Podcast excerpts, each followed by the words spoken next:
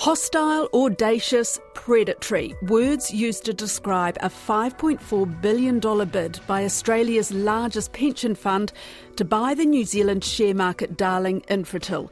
I'm Sharon Brett-Kelly, and today on The Detail, should we be fighting to stop the company falling into foreign hands? These are strategic assets.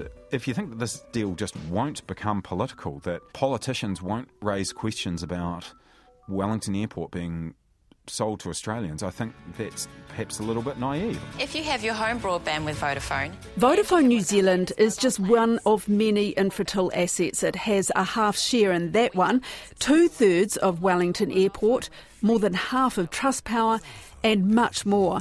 And through KiwiSaver, many thousands of us have a stake in Infratil. If it is sold, not only will those key assets go to foreign owners, their profits will flow offshore as well. So when news of the surprise offer by the two hundred billion dollars Australian Super on December the eighth broke, it not only sent the share price sky high, it sparked talk that New Zealand is once again selling the family silver. This was absolutely the big business news of the day, and all kicked off last night really when Australia's largest superannuation fund, that's Australian Super, they went public with its audacious bid to take over full ownership of Infratil. Here's Infratil C E O Marco Bogoyevsky's response. We will look at any asset, any idea, any proposal that maximises shareholder value at any time, if it makes sense. In this case, it doesn't. The seven dollars forty-three a share offer's been rejected, but the battle's not over. Tomorrow it will be in the spotlight at Infratil's annual Investor Day when the company talks about the value of its assets and investors mull over just what price they would sell at. So let's try and make sense of the offer and Oz Super's tactics to try to drag Infratil to the table by getting on side with the big investors. I'm talking to Hamish Rutherford, N Z M's Wellington business editor. Well, at a basic level, it's just a press release that was put out on December eighth. Australian Super announced to the world on the evening that they were launching a bid to buy Infratil. Australia Super is the Australia's largest pension provider. Infratil is a you know, collection of infrastructure assets, Wellington Airport, Vodafone New Zealand, Trustpower and the like. And they've said they want to buy it, and, and the offer adds up to about five point four billion dollars. That is in two parts. It's about five dollars thirty-nine in cash and about a fifth of a share in Trustpower, because Infratil owns a majority of Trustpower, but Australian Super doesn't want to buy Trustpower. So Infratil shareholders would really be just have their stake in Trustpower that they indirectly own distributed to them. I guess Australian Super probably doesn't want the complication of buying an electricity business. Infratil immediately came out and said, you know, this is too low, this undervalues the assets. But what emerged the day after Australian Super sent that press release is that it had approached the company board before. Here's Bogoyevsky. All that's happened really is we've got a letter from an Australian superannuation fund saying they're interested in talking to the board about a scheme of arrangement, which is does require board support. And the start of that process is a price that is unrealistically low from our perspective. So there's no reason to talk to anyone who just fires off a letter to you with a number that doesn't make sense. A press release was issued. Was that just out of the blue? I mean, was there any expectation of this at all? Well, if there were rumours going around, I hadn't heard about it. Um, Infratil had been, like a lot of shares on the New Zealand share market, had been rising strongly since earlier in the year. Um, it, it, it is a company that's very strongly performing, and so, I mean, when you're a, a, a company that's listed on the share market, you're really for sale at any time. So it, it, I guess you could say it's not a... With hindsight, it's not a complete surprise, but um, it's a it was certainly a very... Uh, you know, rather audacious offer. And the way it came out was kind of interesting as well, because, of course, Australian Super put out a press release confirming that they were interested in buying and they wanted Infratil to engage with them, basically open up their books. To do that is... Um, that, that is unusual for it to become public like that. I mean, if you ask what is the definition of a, a, a hostile approach, the definition is that you... when you want to buy a company, you go directly to their shareholders without getting approval of the board of directors of that company. Now, that doesn't mean Australian Super is, you know, I'm sure they're all nice people, mm. but but but to go directly to the shareholders without having the blessing uh, of Infratil's board, and apparently without even warning them that they were going to do them. The, the, the Infratil announcement says that they had learned that Australian Super had made the approach offer. It really is quite a uh, quite a hostile approach, and um, I described it as such. And no one from Australia Super has tried to tell me that it's that that was wrong. And when you say that in that initial statement, Australian Super said they wanted Infratil to open up their books, what does that actually mean? Infratil, as I say, is a share market listed company. They disclose a lot of their financial results, as, as they have to, and they do for their, their subsidiary companies. But to really get an idea of how the business runs, what its potential is, what the problems could be, you really like to get inside, look at the books, look at the financial records in, in complete detail, um, and, and and so that's what they, they want. The the offer they made is non-binding and indicative. They said, you know, standing from a distance of across the Tasman, we think the business could be worth this much. It's not binding, but we want to come in and have a really close look. And so that is what they're after. Risks come with that with, for Infratil, because if you let a potential buyer, remember Australian Super is another company that's bidding for in- infrastructure assets just like Infratil does, if you let them in, you, you give away a lot of commercially sensitive information. So it's not a move that they would make lightly. And indeed, they've said no way. The thing is, though, why should we care about Infratil? Why has such a big deal been made of this uh, hostile offer, or would you call it a hostile takeover bid? I don't think in the end, if it progresses, it'll turn out to be hostile, but this is the way it started. There was a few letters exchanged, and Australian Super has gone public saying that they were making an offer. That bit for now is hostile. If it progresses, it's probably likely to be more cooperative, but that would be if Infratil's shareholders more or less told the company to, to engage them. Why should we care? Infratil is a very unusual sort of entity. It's a it's a company, but it's not a company like many companies in that it doesn't really have any employees. It's a fund that's managed by an investment bank, Morrison and Co, which is based in Wellington. The assets that it owns are, are, are very valuable, very strategic assets. A majority stake in Trustpower, a majority stake in uh, Wellington Airport, about half of Vodafone New Zealand. Uh, they jointly own a wind farm development company in New Zealand and Australia, Tilt Renewables. These are valuable uh, strategic assets. It's hard to get a collection of assets like this, and so that is what the importance of it is. And in terms of shareholders, a lot of us would have a stake in Infratil. It might be a tiny stake, but it is a stake in Infratil through our KiwiSaver plans?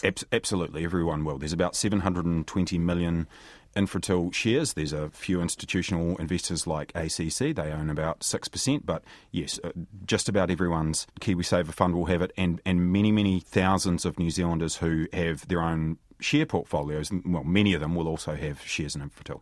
So we should care at, at that level. But also what you're saying is that we should care because these are, well, as Fran O'Sullivan, your colleague, said, this is key New Zealand infrastructure. So there is a national interest here. She called Australian Super a predator, and these are uh, assets that shouldn't go into foreign hands, and if it was China making this bid, there would be hell to pay. That is absolutely true.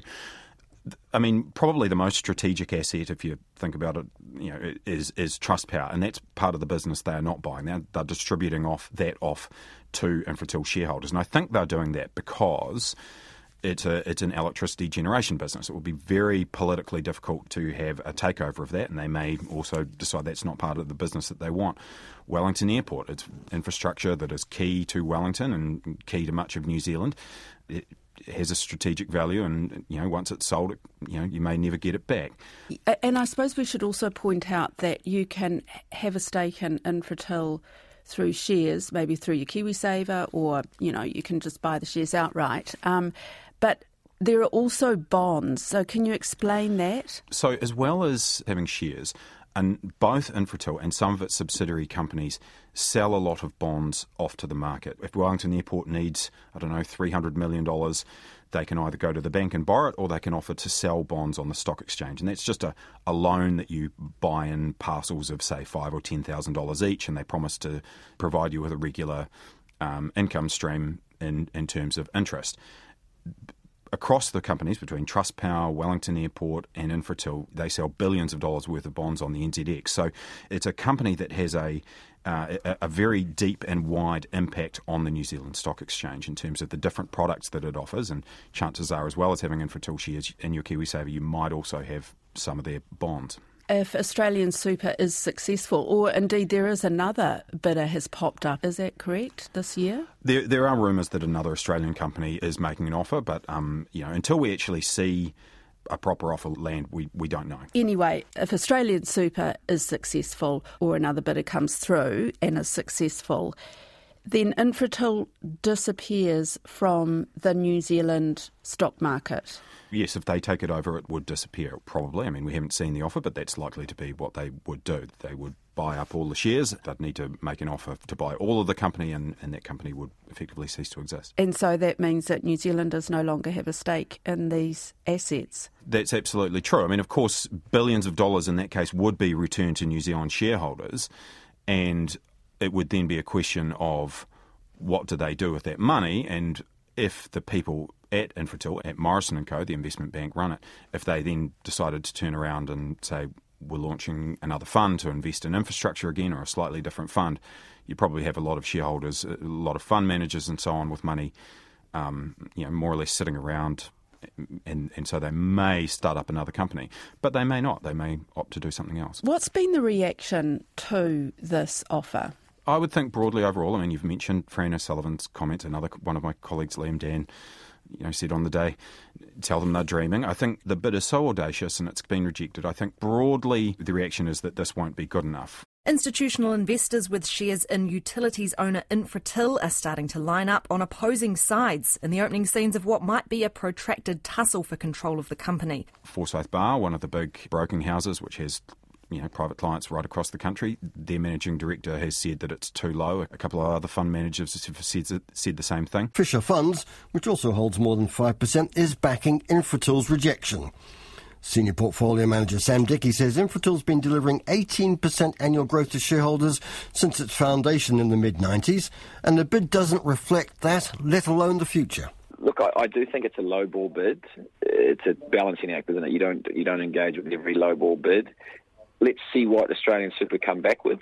If the there was a materially higher bid there, I think it would be worth engaging with. A C C, on the other hand, very quickly came out of the blocks and said this kind of offer is not too far away from where they should start talking. For A C C, which owns close to six percent, the offer's worth at least sitting at the table and talking. Infratil's chief executive, Marco Bogoyevsky, sees why some might want to pursue a bid and others not. If you're a fund manager and you've underperformed your market benchmarks, it's really tempting to take a short-term hit like this as a as a near-term positive to improve your performance.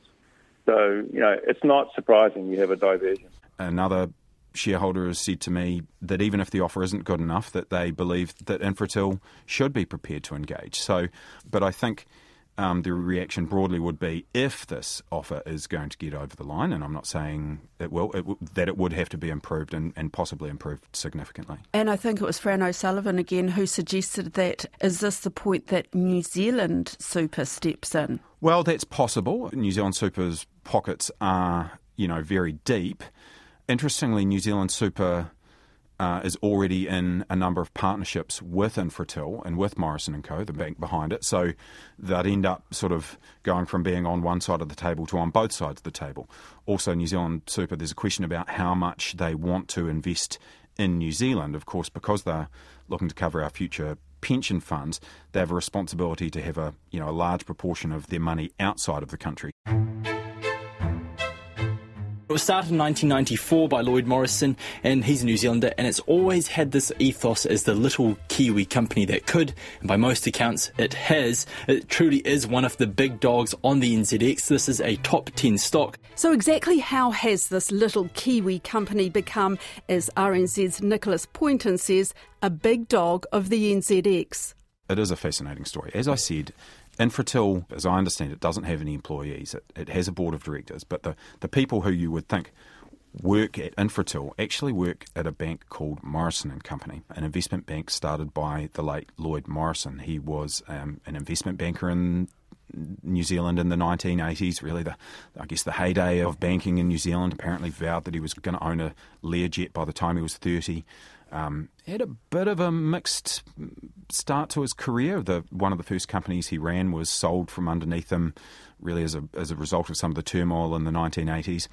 Uh, lived in London for a while, came back to New Zealand to form uh, Morrison and Co, a, an investment bank which he started under his own name in nineteen eighty-eight. On the eighth of the eighth of nineteen eighty-eight, uh, something that they still mention on their website. It seems like even back then, Lloyd Morrison, eight, of course, is a lucky number in China. He, you know, sense of theatre, he huh. wanted to be, you know, attractive to international investors.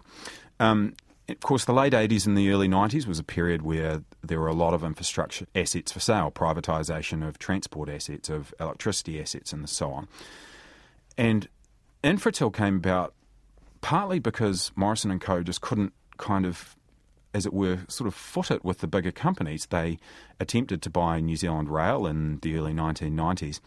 Um, according to legend, they had the highest offer, uh, submitted the highest bid to Treasury, but Treasury wasn't convinced that their finance was secure. And so instead of accepting the highest offer from Morrison and Co, they sold New Zealand Rail to uh, Fay Richwhite, another uh, even a higher profile New Zealand um, investment bank of the nineteen eighties. Now, as a result of that, Morrison apparently hatched a plan that they needed a fund of their own. This wasn't a company that right from day one you could see was going to turn into, you know, a major part of the New Zealand capital markets. If you flick forward, what, fifteen or twenty years, they eventually took a, a majority stake in Trustpower. They managed to buy two-thirds of Wellington Airport. By two thousand ten, they had bought the New Zealand downstream assets of Shell, which is which they rebranded as um, Z Energy. They they bought that company in conjunction with New Zealand Super. That was a spectacularly successful deal. By the time they sold out five years later, they'd made about a billion dollars. On their original investment in two thousand ten, they made something like three million dollars a week every week for the time that they owned it. When Lloyd Morrison he was eventually diagnosed with cancer, um, would would die in two thousand twelve, and John Key spoke at his funeral. He by that time he had become really one of the most famous businessmen in New Zealand. A leading Wellington businessman, Lloyd Morrison, has died following a long battle with leukaemia. Mister Morrison founded the infrastructure investor Infratil, but his death at the age of fifty-four is also being mourned in the arts world and on the football pitch. He ran an unsuccessful but high-profile campaign to change the New Zealand flag. Long before John Key got involved, he was very strong on making sure that the New Zealand Stock Exchange stayed in New Zealand hands. The New Zealand Stock Exchange building in Wellington to this day still flies the flag that Lloyd Morrison wanted to be the New Zealand flag. It's a sleek silver fern. Mm. Um, he came out strongly against Uh, a proposed alliance between Qantas and Air New Zealand because he said it would be bad for competition. Of course, it might have been bad for Wellington Airport as well, but, um, you know, so he was a real high-profile figure, well-known, snappy dresser and, and tremendously successful. So I guess there's, I don't know, is it irony that, um, you know, he fought for the New Zealand Stock Exchange and yet if this offer goes through, then the stock exchange would be, I guess, diminished if if it loses Infratil? I, I wouldn't want to overstate it, but it would be diminished. It has a lot of products and it has a company based across the road that is constantly buying and selling assets. And many of those assets are international, and so they would never come to the New Zealand Stock Exchange. But if you ask me if Infratil was to last another ten years, would it likely buy New Zealand assets and float them? Yes, it probably would. Will it offer more bonds for sale to retail investors? Yes, it would, and the returns through Infratil. So, so yes, the New Zealand Stock Exchange would be diminished. And the thing is that we're hearing a lot of that side of the story, you know, that it would be not good for New Zealand if Australian Super is successful. But Australian Super Fund is also kind of lobbying. It's trying to put its side of the story. I have to admit that's not a loop that I'm directly tied into. I mean, you could look at the timing. They put out their statement on the evening of December eighth. Um, within an hour or two, one of the senior figures at A C C, Blair Cooper, had put out a statement or, or, or had spoken saying that, you know, perhaps this was a level that Infratil should start opening their books up at. You know, A C C doesn't often engage in takeover bids like this, so seems like that it was um, certainly someone new to call them. So what are the scenarios? Well, there's a few scenarios. I mean, this could just all go away. No one has actually tabled a genuine offer, and so Infratil has not opened up its books. They may come back with an improved offer that uh, that is enough for the Infratil board, that they may recommend a deal, and so then the deal would be put to shareholders. But these are strategic assets. If you think that this deal just won't become political, that politicians won't raise questions about Wellington Airport being sold to Australians, I think that's perhaps a little bit naive. But, you know, if they can cross that hurdle, and, and I think that's a big if, because certainly when assets like this have been sold in the past, if you think back to the, you know, the mixed ownership model, the flotations of the, the electricity companies by the former national government in, you know, twenty tens, you know, they became terribly political process. But and from the point of view of Infratil, if a bid comes in and it's it's good enough, so it was above eight or above nine dollars a share in Infratil, then they would have a fiduciary duty to consider it and consider whether it was in the best interest and consider whether, you know, Morrison and Company and Infratil could do better with the assets, owning them themselves, and they may have to recommend it to shareholders. Right. If New Zealanders feel so strongly about it, I mean, can we really put up a fight? You say that this is the potential to become political. Could it end up in Grant Robertson's hands? The Australians may say, under closer economic relations rules, that they have a right to buy these assets, that it's different if it's a Canadian or a Chinese buyer. Uh, it's hard to believe that if the government opposed it, that the Australians are really going to march in and push through and enforce their rights if it became political. So I think it has the potential to become political. And, and rather than, you know, Grant Robertson or Jacinda Ardern signing an order to say this asset can't be sold, I think if they if they really decided to oppose it, that they could stop it. Now, it won't be as simple as that because, of course, they, you know, New Zealand needs foreign investment coming in, and, and if, if you're not prepared to, to sell your assets to a big long-term infrastructure investor like Australian Super, then it may send a message that New Zealand's closed for mm. offshore investment. So it wouldn't be as simple as just, you know, let's just save it, but it certainly has the potential to become political. And if Australian Super or another offshore buyer is successful, it'll still have to go through the national interest test of the Overseas Investment Office. That's it for today. I'm Sharon Brett-Kelly. The detail is brought to you by newsroom dot co dot n z and made possible by R N Z and N Z On Air. You can get us downloaded free to your mobile device every weekday from any podcast platform. And if you're using Apple, leave us a rating so others can find us too. Today's episode was engineered by Adrian Holley and produced by Alexia Russell. And thanks to Hamish Rutherford. Mā te wā.